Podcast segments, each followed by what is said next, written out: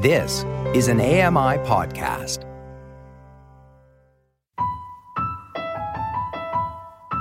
I wondered what happened when you offered yourself to someone and they opened you, only to discover you were not the gift they expected, and they had to smile and nod and say thank you all the same.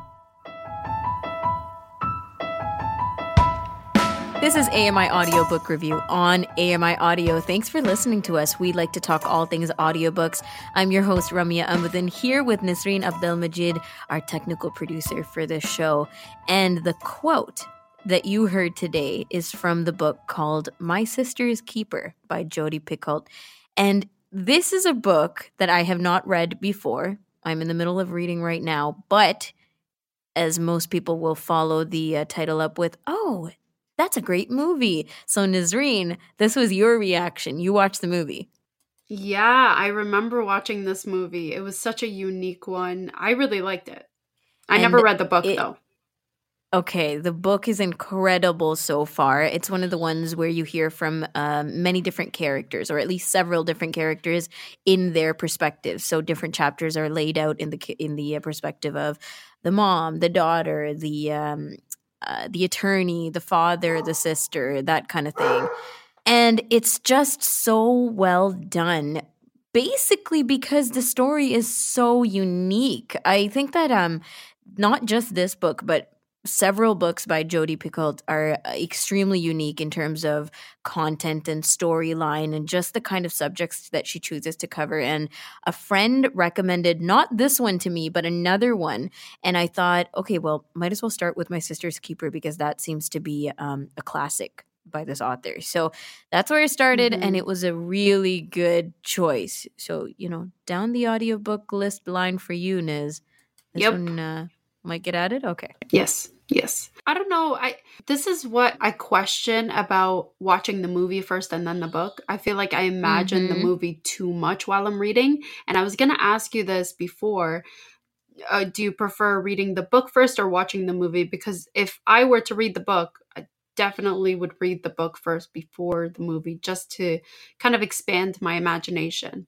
Most definitely. I always, like if I know or if I have checked it out first, would go for the book first. Because what happens is it, going from the movie to the book is like going backwards a little bit. Like you said, right? You always – you're going to have the the scenery, the visuals, the character voices all in your head with the movie first. So it might feel like a little too much to go back in and get the details of the book. But flipped, if you read the book first and then you go and you watch the movie um, – you might never like the movie. I'm not going to lie to you because because the books were uh, so incredibly detailed. And, and, of course, you can't get every detail into the movie, right? Mm-hmm. Mm-hmm. Very true. Yeah. Well, let's move on to uh, checking out our C E L A homepage, which we love to do on this show. C E L A library dot C A is where you go for this information. Featured titles for this week are The Madness of Crowds by Louise Penny, Mysteries and Crime Stories, Taste, My Life Through Food by Stanley Tucci, and this is food writing. The last one under the featured titles category is The Heart Principle by Helen Hone, and this is contemporary romance. We'll discuss this book a little um, in more detail further on. Now, there is an announcement on the C E L A homepage that we thought we'd share with you. This one's actually from the blog. C E L A is delighted to announce expanded delivery options, and this is a pilot project. So this uh, blog post was released December tenth of this year and written by Lindsey Tyler. C E L A has been committed to providing users real choices in the materials they read and how they access those materials. As part of that commitment, we're excited to announce the Expanded Delivery Options Pilot Project. Through this project, we'll explore new technologies and options for service delivery, which will give our users additional ways to access the C E L A content that they love. The pilot program is focused on testing new options for audiobook delivery to supplement the digital options already available. Over the next few months, selected C E L A users will be invited to provide feedback on one of three options: a low-cost, portable, easy-to-use audiobook, a Daisy Player test model that uses a reloadable storage device and which provides excellent sound quality and large buttons for easy access, and a voice assistant application for smart speakers. The three options were selected for this project based on a number of criteria with a focus on ensuring there would be options to meet the needs of all CELA users. CELA has hired peer trainers who, along with the project coordinator, will support the participants participating in this project. In choosing which options to pilot, we've been careful to consider criteria like cost, access to reliable internet, and comfort levels with newer technology. The feedback gathered in this pilot will give us the information we need to assess these options and, if they're successful, to have supportive resources available which have been developed with input from our users. This project has been funded through the federal government by a generous grant from Innovation Science and Academic Development Canada. We're going to welcome interested users to let us know that they'd like to participate by completing the pilot project sign-up form, and you can get more information on that and everything else on the CELA website, C E L A library dot C A. Nazreen, before we get onto the next part of our show, what's trending this week? Yes, ma'am. So audiobooks dot com tweeted out this week's hottest releases, of course. We start off with Unprotected by Billy Porter, a memoir, Widow Falls by Kirsten Modglin, and The Cheat Sheet by Sarah Adams is the third on the list, and it's a romance sporty book. It's one of those typical romance books, the I'm in love with my best friend type of book. uh, the fourth hottest release is Creative Types by Tom Bissell. And the final one I'm going to mention was also one of last week's hottest releases. It's called W E B. Griffin, Rogue Asset by Andrews and Wilson. And those were the top five out of the hottest book releases on audiobooks dot com. And just a little teaser, Ramya, next week we're going to talk all Christmassy holiday books, right? Because I'm yes, excited. Yes, we are. So am I. I'm very excited. And we're going to be talking uh, a lot more than just holiday reads too, Nazreen. We're going to reflect on some of the reads that we've had from twenty twenty-one, uh, something l- a little more serious, you know, just things that have stuck to us or uh, that we feel like are hitting us in the gut when we read them, because we've had some serious reads throughout twenty twenty-one. So looking forward to that reflection period next week as well. A M I Audio Book Review on A M I Audio. I'm Ramya Amadin, your host, here with Nazreen Abdelmajid, and it's time for the ever so popular Pause or Play. We glanced over a few books from the CELA homepage, C E L A library dot C A, under the featured book section, and now we're going to press pause or play on one of these listens. Today, we have The Heartbreak Principle by Helen Hone. And this is a contemporary romance, so let's see what you think of it. When violinist Anna Sun accidentally achieves career success with a viral YouTube video, she finds herself incapacitated and burned out from her attempts to replicate that moment. And when her longtime boyfriend announces that he wants an open relationship before making a final commitment, a hurt and angry Anna decides if he wants an open relationship, then so does she. Translation, she's going to embark on a string of one-night stands. That's where tattooed motorcycle riding Quan Diep comes in. Their first attempt at a one-night stand fails, as does their second and their third, because being with Quan is more than just sex. He accepts Anna on an unconditional level that she's just started to understand herself.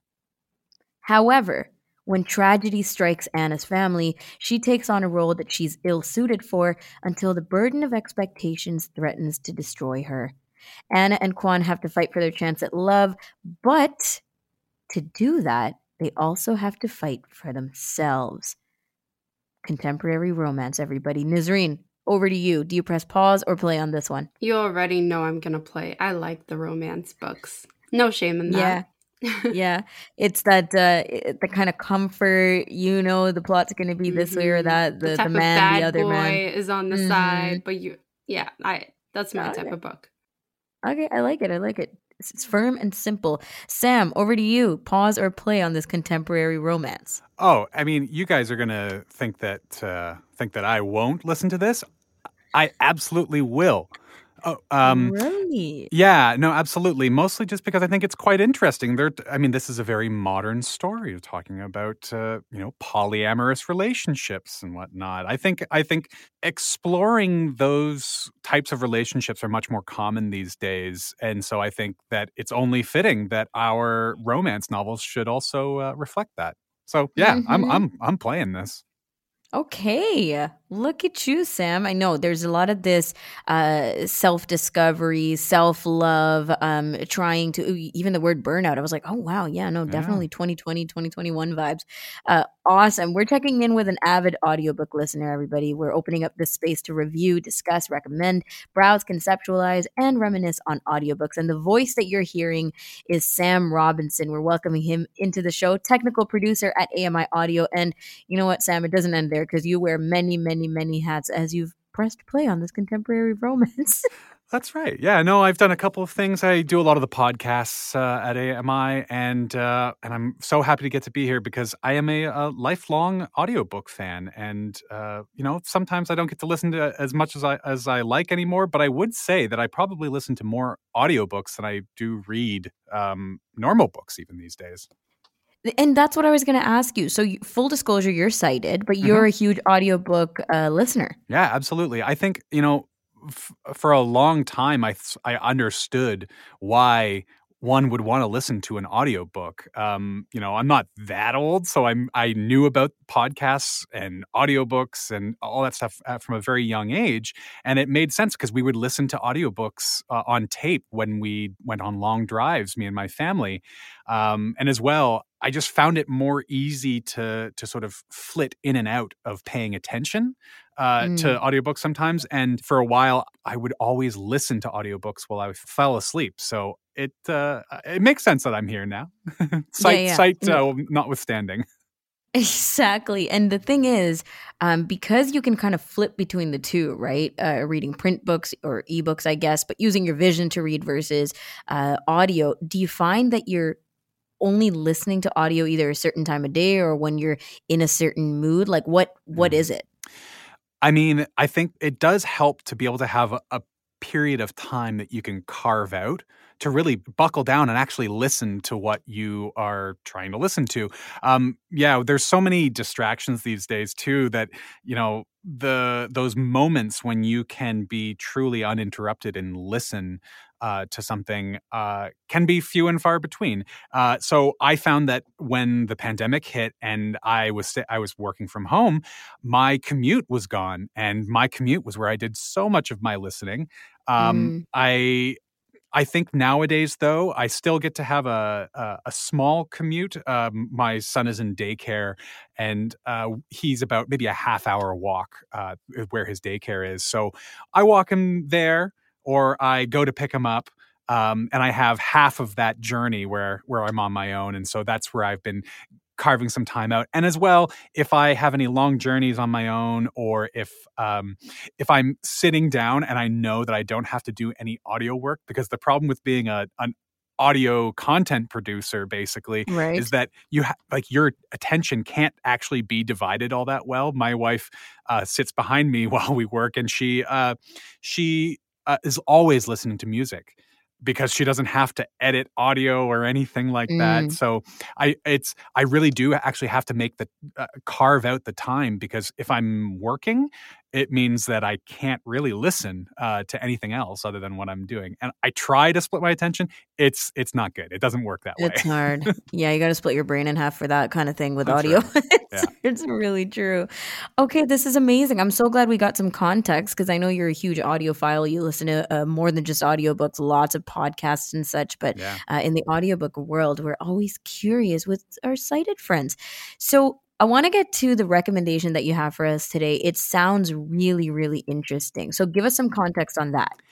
Well, so this is a multi-layered, and, I, and stop me if anything sounds out of place here, but the uh, the book that we're going to be reviewing today is The Anthropocene Reviewed, and it is by author John Green. Many listeners may know John Green from his, uh, his young adult novels, um, uh, Searching for Alaska, Paper Towns, uh, The Fault in Our Stars, which also got mm-hmm. turned into a major motion pic- picture movie with Ansel Elgort and uh, Shailene Woodley. So this is a very well-established young adult author, but... Um, And and while I, uh, you know, I'm I'm avoiding getting to the actual book, mostly because John Green himself is a really quite uh, interesting and amazing figure, mostly because of his work outside of being an author. Um, he's a very, very prominent uh, YouTube and, and just internet, early internet adopter. He and his brother started a project on YouTube that that was ostensibly just them keeping in touch with each other with video blogs, a, a vlog, so vlog. to speak. Mm-hmm. Um, and uh, essentially what they were doing was trying to keep in contact with each other. So they would constantly send each other these videos over YouTube. And other people started, uh, you know, picking up on them and watching them and listening. And they got this huge fan base because, you know, John Green himself is an author. He also uh, has a history in the priesthood. He... Uh, actually trained to be a priest and was a chaplain at a children's hospital. And that is actually where his career as a chaplain stopped and his career as a as a writer started. So John Green has this amazingly large internet presence, and that kind of ties in uh, a lot with the content that he makes for his books, which are largely young adult novels. And so The Anthropocene Review is, is actually is actually a bit of a departure for John. It's actually, a, and here's another interesting way of, of how books actually get made. Uh, The Anthropocene Reviewed actually started as a podcast. Uh, it was a podcast that was uh, that was produced by W N Y C and Cl- Complexly. And essentially what it was was John Green doing one or two aspects of the modern age, and he gives it a rating out of, you know, a zero to five stars, basically. And that was the oh, whole fun. concept. Um, and if you can imagine all the context that I've given up to who John Green is, his specific style, which is a young adult um, specific focus, but as well, he's got this, he's got the uh, the kind of gentleness and um, profundity in his speaking um, of a chaplain, which he is also cha- trained as. So I, I find him to be like one of the most poignant authors, let alone one of the most poignant young adult uh, authors, which I think is a really undervalued um, area of of literature these days. Most definitely. And and young adult novels, first of all, are spiking. Like we're seeing yeah. a lot of authors um, and not just authors, but, you know, any kind of promotion and and just adaptation of different people going, hey, we need to kind of spread the word on Y A, which is mm-hmm. really awesome. But do you think that people who have picked up their the the other novels by Green, as you mentioned, right, Fault in Our Stars, et cetera, mm-hmm. um, would pick this one up naturally? Or do you think there has to be a fascination for this kind of thing to begin uh, with? That's a really good question, actually, Ramya. I think John Green has enough of a following already that many people who were interested in, in his Y A uh, work, they, they have a good knowledge of what his style is and also of the brand that he kind of brings to it too, which is truly just poignant. It's poignant work. So to get into the, what the actual book is, the reason why it's a departure is because, you know, all of his other stuff is usually fiction. Any of the work that he's done that is nonfiction is work through his various YouTube channels, um, one of which is is called Crash Course. And they have all these Crash Course history, Crash Course literature, all these different things. And it's these are incredibly great teaching tools for um, high school students and elementary school students. But I really liked the the sort of scope of what he's trying to do with The Anthropocene Reviewed, because if you imagine trying to take a podcast and turn it into a book, that's incredibly difficult.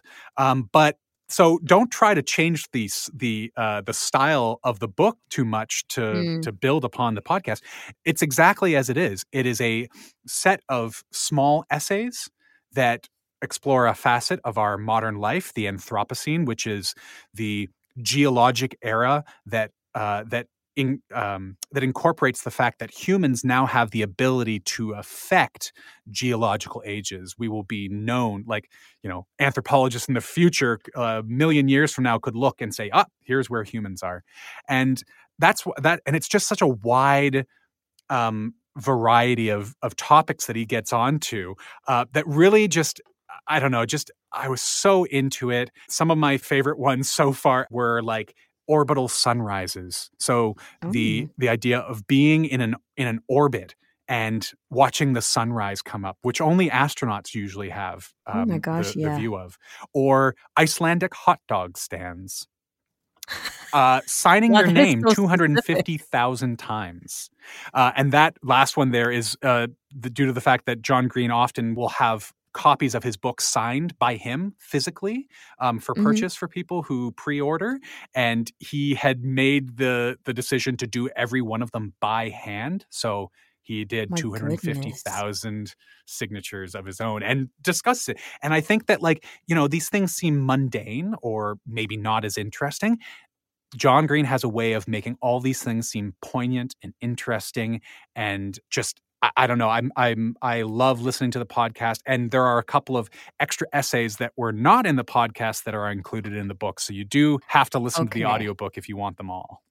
Exactly. And that's what I was going to say about the kind of way that they've approached it, because all of this, like you said, it's available on uh, podcast form. But why do the audiobook then? First of all, of course, there's a platform for audiobook, mm-hmm. uh, you know, people, yep. right? But that along with that, they've put that exclusive style. And you said he narrates it himself. So do he you does. find him great as a performer? Oh, absolutely. John Green, first of all, is a person who knows his own voice best. Mm. And he is also incredibly well practiced in the in the art of narration. He has narrated all of his books that have turned into audiobooks.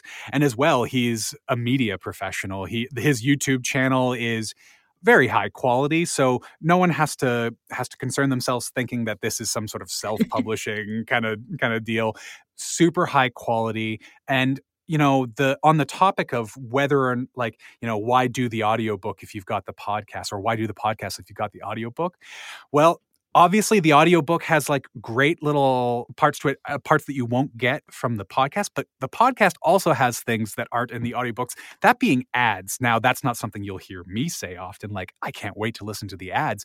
But if you think of all the things that I said, the personality-driven content that he does, it's the podcast ads are so funny and wow. relevant and interesting. I, you know, I have to plug both of them. You got to listen to both of them if you can. That's amazing. Well, I mean, for anyone who has had no clue um, who John Green is, I think that this is a great start to it, because not only do, can you start at the uh, the audiobook, but you can start way back at the podcast, take it in a more digestible form, right? So that's fantastic. And he also has a podcast with his brother called Dear Hank and John. Oh, there you go. So they've moved that vlog situation into podcast. Very funny too. Uh, like, you know, and just what I w- would also like to say to to wrap it up is that, you know, he writes for a young adult audience. Mm. And I think that that's actually the best place for adults to be too. Um, for a, it gives you a kind of empathy for yep. what they are going through, because we have all been through it, but it's a continued empathy. And I think that comes across most in John Green's work. I was going to say similarly that it's really great for not just nostalgia, but for some kind of keeping in touch uh, with the Y A audience if you're mm-hmm. beyond the Y A years and still reading uh, these novels. Sam, thank you so much for joining us here on Audiobook Review. We really, really appreciate it, and I'm sure we'll check in with you soon. Well, I'm so happy that you guys had me on. And uh, as uh, John Green likes to say, don't forget to be awesome. Oh, I love that. That's awesome. Sam Robinson, audio technical producer here at A M I Audio, and he was reviewing and giving us a recommendation of The Anthropocene Reviewed by John Green. That's a wrap for A M I Audiobook Review this week. We'll catch up with you in about seven days. Until then, happy audiobook listening.